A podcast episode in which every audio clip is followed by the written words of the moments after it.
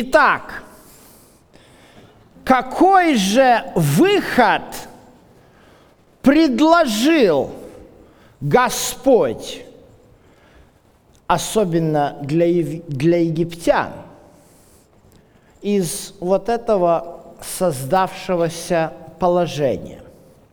Давайте посмотрим, как это описано нам в книге «Исход».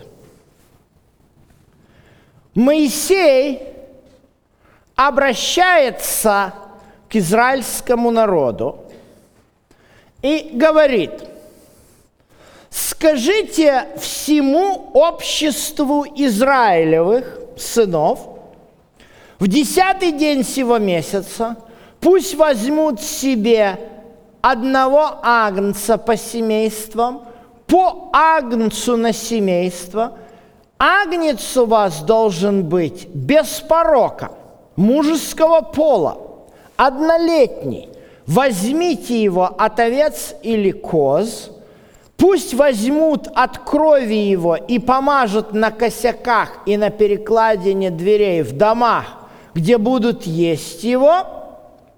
Ешьте же его так, Пусть чесла ваши перепоясаны, обувь ваша на ногах ваших, посохи ваши в руках ваших, ешьте его с поспешностью.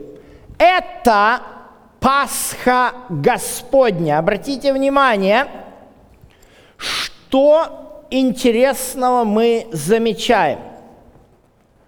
Если я вам задам вопрос, вот так – сходу, что такое Пасха? Что вы мне ответите? Слышу праздник. Людей так. Но вы видите, что Библия нам определяет? Вот это слово «это», да, к чему относится? Это, это что или кто? Это агнец. То есть Пасха Господня – это не ритуал. Пасха Господня – это не праздник. Да, то люди говорят, вот еврейская Пасха, вот христианская Пасха. Давайте посмотрим, что Библия говорят они, говорит они, что люди. Пасха Господня – это агнец. И вот что это агнец делает следующее. Что дальше происходит? А я в сию самую ночь поражу, пройду по земле египетской и поражу всякого первенца от человека до скота. И над всеми богами египетскими я произведу суд, я Господь. Обратите внимание еще раз на цели Бога. Бог, поражая первенцев, не ставит перед собой целью расквитаться с нехорошими египтянами – поражая первенцев, Бог производит суд не над человеком, а над египетскими богами. Понятно почему, мы только что смотрели. Цель Бога это сломать вот эту сатанинскую языческую систему в Египте. Цель Бога – показать египтянам и всем израильтянам тоже, что Он, Яхве, есть Господь, и что другого не существует – Вопрос возникает такой. Кто-то может от этого получить благословение, а кто-то от этого может стать жертвой. И вот этот вопрос зависит от выбора человека.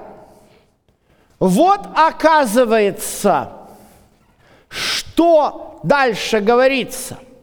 И будет у вас кровь знамением на домах, где вы находитесь. И я увижу кровь и пройду мимо вас, и не будет между вами язвы губительной, когда буду поражать землю египетскую. Мы показали вам, что такое Пасха Господня. Пасха Господня, мы увидели, это агнец. Что этот агнец делает? Этот агнец, умирая, то есть он, его требуется заколоть. То есть, когда этот агнец, умирая, умирает, будучи на косяках дверей, почему именно так с кровью мы увидим чуть-чуть позже. А сейчас я вам хочу показать эту параллель. Когда этот агнец умирает, первенец в доме остается жив. То есть агнец умирает вместо первенца.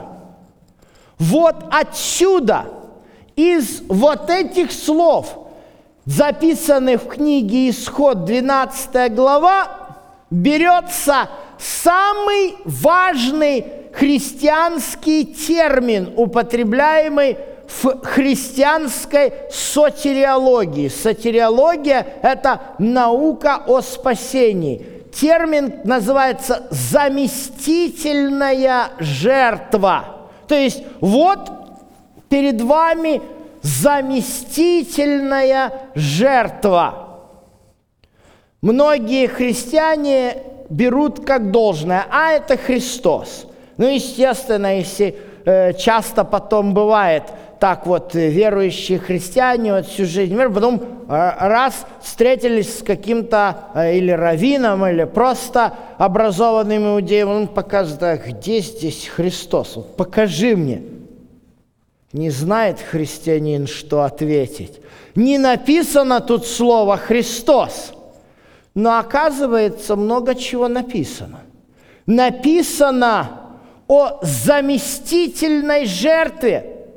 Основываясь на этих стихах, израильтянин позже мог прекрасно понимать, что всякая жертва за грех, приносимая в храме – это заместительная жертва, то есть всякий агнец, которого следовало умертвить, заколоть за грехи, умирает вместо человека, который совершил этот грех. То есть эти слова очень хорошо объясняют концепцию заместительной жертвы. Но я хочу обратить внимание на один серьезный вопрос. Пока что, да, мы видели в самом начале э, вот этого блока лекции такую дверь, и такое чувство, что эта дверь открыта исключительно для израильтян – так ли это? Ну, давайте посмотрим. Вопрос неоднозначный. Именно поэтому я поставил здесь ответ. И да, только израильтяне.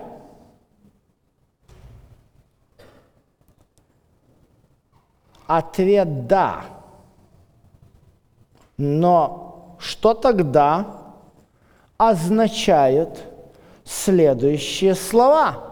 Прямо тут же, в 38 стихе 12 главы книги Исход написано, что вместе с ними, с кеми ними, с израилитами, выходит из Египта множество разноплеменных людей. Так вопрос, только ли израильтяне спаслись? Вам кажется, что не только. А я все равно отвечаю только. А как быть с этим стихом? А сейчас мы увидим, что не все так просто. Сейчас мы увидим, что оказывается, эти разноплеменные люди, они тоже были израильтянами. Посмотрите, не просто так можно было выйти из Египта. Читаем устав Пасхи. Мы только что выяснили, что только у кого был агнец заколот в доме, у того первенец не умер, правда? Прочитали. Ну вот читаем. Вот устав Пасхи. Никакой иноплеменник не может есть ее. Все общество Израиля должно совершать ее. Так получается, египтянам закрыта дверь? Не закрыта. Надо следующий момент прочитать. Надо просто понять, как эту дверь египтянин мог открыть. А следующий текст говорит, если же поселится у тебя пришелец и захочет совершить Пасху Господу, то обрежу него всех – мужеского полу, и тогда приступит к совершению ее и будет как природный житель земли. Друзья мои, из Египта в землю вы спросите меня, а египтяне – вышли бывшие египтяне. Но для того, чтобы зайти в эту дверь, где можно получить спасение для первенца, им нужно было перестать быть язычниками. Нужно было взять агнца, да еще и кровью помазать косяки дверей. Это так, чтобы все соседи, египтяне, могли тыкать пальцем и говорить, и ты с ними. А египтянин должен с гордостью сказать, да, и я с ними, потому что я понял, что все, во что мои отцы верили, все, во что меня вот эти сви- э, жрецы учили, все вот это культ фараона, это все наглая ложь. Поэтому, посмотрев на то, что произошло, э, как Господь навел этих жаб, песьих мух, как он навел град. И, кстати говоря, египтяне, когда услышали, убрали свой скот, и град их не побил. То есть я увидел, что единственный Бог – это Бог Яхве. Это Бог израильтян. Это Бог Авраама, Исаака, Якова. Это Бог, который сотворил небо и землю, и все, что на ней, и море, и все, что в нем. За этим Богом я пойду. Даже если мне придется отказаться от своего египетского гражданства. Потому что фараон ничего против Бога сделать не может. И поэтому я не страшусь, тыкайте. Но посмотрите, что будет. Я хочу, чтобы мой первенец жил. А вы думаете, фараон ваш, ваш первенца спасет вашего? Или вы думаете, что после девяти этих чудес и язв это пустая угроза? Вы понимаете? Люди принимали серьезное решение отказаться от язычества. И вот они и спаслись. Они вступили в завет с Богом. Они не были в израильском обществе гражданами второго сорта. Написано, и будет как природный житель земли. Один закон. Вы понимаете, как дверь открывалась? Вот только так дверь может открываться. Если человек хочет спастись, есть один путь к спасению – отказаться от язычества и следовать за Богом – и принять его заместительную жертву. Эта дверь всегда открыта. Как вы думаете, не зря Иисус сказал, «Я есть дверь овцам». Вот эта дверь одна, и путь один, и он всегда существовал – невозможен другой путь. Невозможно спастись, обрести спасение, оставаясь язычником. Надо становиться частью народа Божия.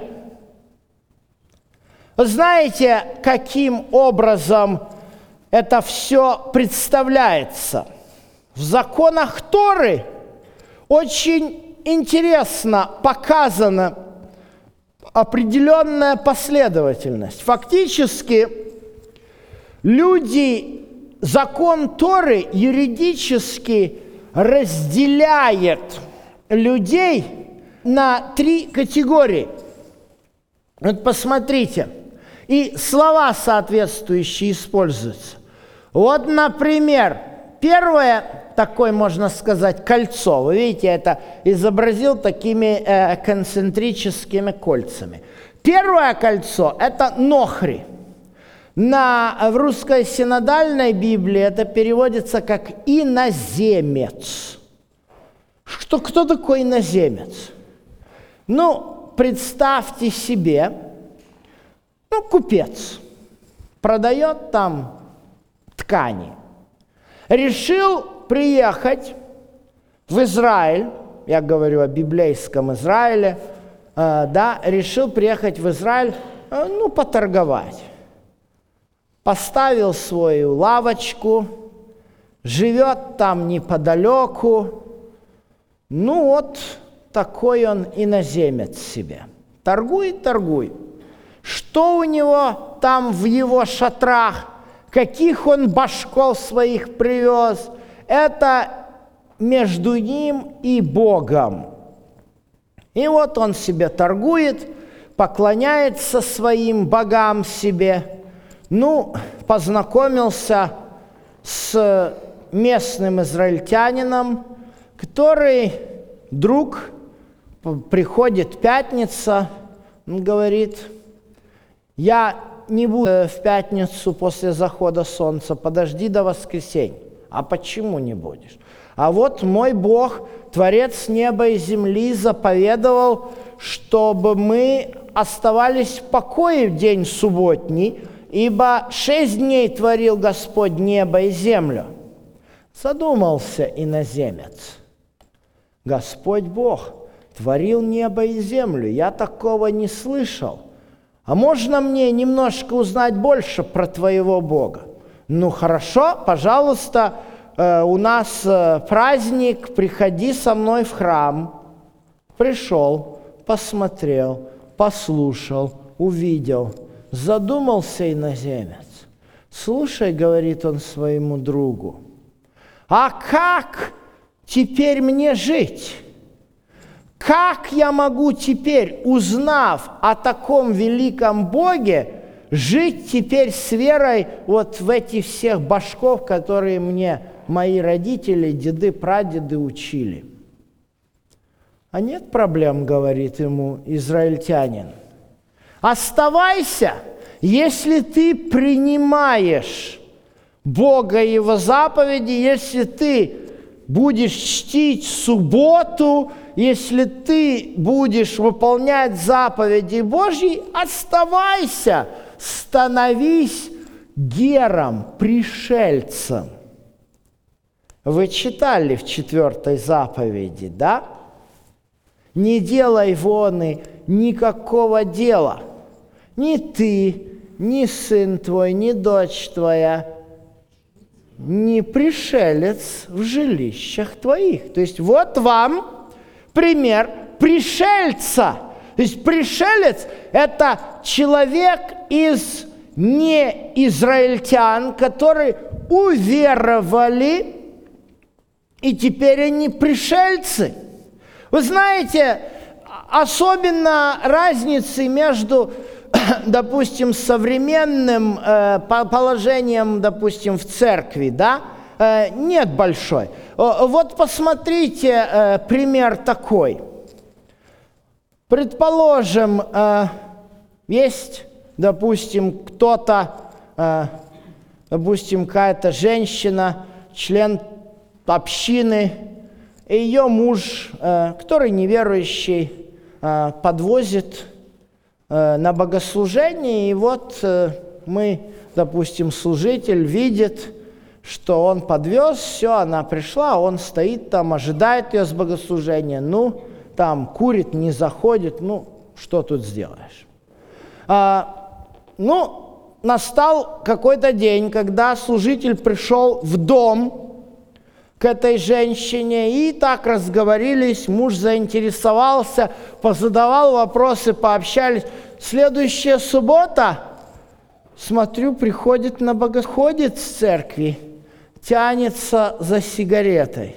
Ну, тут уже можно подойти и спросить, слушай, а вот э, ты не хотел бы, вот, чтобы мы помолились, чтобы ты прошел программу 12 шагов и избавился от такой привычки.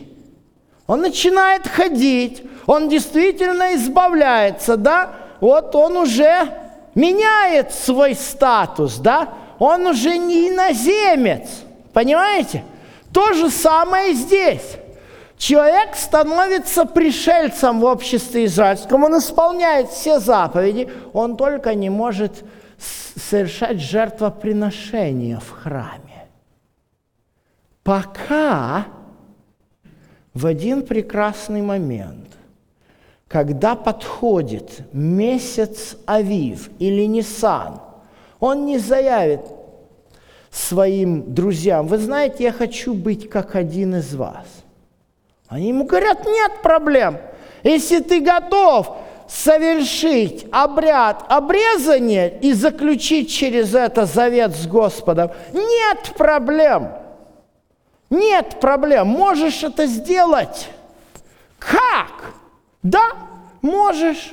Он совершает обряд обрезания, и наступает день 14-го Ниссана, и он вместе с израильским обществом садится и вкушает мясо пасхального агнца, и теперь он полноправный израильтянин. Вы видите, какой троекратный ход, три этапа. Чтобы из иноземца превратиться в пришельца, надо субботу соблюсти. А чтобы из пришельца превратиться в израильтянина, надо заключить завет обрезания, и тогда, после этого, съесть пасхального агнца – и будешь полноправным израильтянином. Вот как переходят из язычества в народ Божий. Путь один. Интересно, мы на прошлой лекции разбирали с вами, что в Библии имеет место обрезание младенцев. Но на самом же деле Библия говорит о двух обрезаниях. Они различны. То, что заповедует Господь Аврааму, как вы думаете, для кого эта заповедь? Для младенца? Родители делают, ребенок этого не помнит. А вот здесь, если пет совершить Пасху, это совершенно другое обрезание. Это сознательно язычник принимает решение оставить свое язычество и присоединиться к народу Божьему. Это должен быть взрослый человек. Часто мне приходится выслушивать такой интересный аргумент, что, э, дескать, так как обрезали восьми дней от роду, ты крестить надо младенцев. Вы видите, что обрезание – это два. Обрезание – это два. Обрезают родители здесь, а здесь это язычник, который хочет стать частью народа Божьего принимает решение. Вот это называется просто обрезанием, а вот это на иврите называется гиюр, обращение. Но тут возникает один вопрос. Вопрос, который возникает у многих людей – Хорошо, справедлива ли такая ситуация, когда кто-то, будучи сыном израильских родителей, получил обрезание 8 дней, и вот все нормально, он как бы воспринимает веру отцов как нечто э, данное – а вот этот язычник должен пройти все эти этапы обращения. Это справедливо? Иисус этот вопрос решает в разговоре с Никодимом. А Никодим не понимает его. И Иисус ему говорит, если кто в русском переводе это греческое слово подается только «не родиться свыше». Это греческое слово имеет второе значение. Если кто не родился снова, заново, поэтому Никодим говорит, как я могу родиться, будучи стар? Как я что, в утробу матери опять зайду? Он не понимает. Иисус ему говорит, не понимаешь. Потому что вчера мы с вами этот текст читали об обрезании сердца. И для израильтянина, иудея из иудеев, Никодима, должен был быть, а, но необходимо обращение. Каждое обрезание сердца – рождении свыше, сознательном акте обращения к Богу. Кому-то это действительно шаг из язычества, а кому-то из другой может быть проблемы. Но путь только один. И дверь открыта одна. Как вы думаете, если бы израильтянин тогда, 14-го Ниссана, 2000 400, э, вернее, 1450 года до нашей эры, решил бы сказать, а, я израильтянин, для меня не важно, мой первенец все равно не погибнет. Не буду я тратиться, чтобы вот это агнца резать, да и вообще я защитник прав животных, зачем мучать животину – вы думаете, его бы первенец выжил? Текст говорит, что нет. Друзья мои, дверь одна – независимо от того, из какого состояния мы должны туда попасть. Но мы должны пройти через эту единственную, открытую во спасение дверь. Дверь, которую открыл пастырь для всех овец. thank you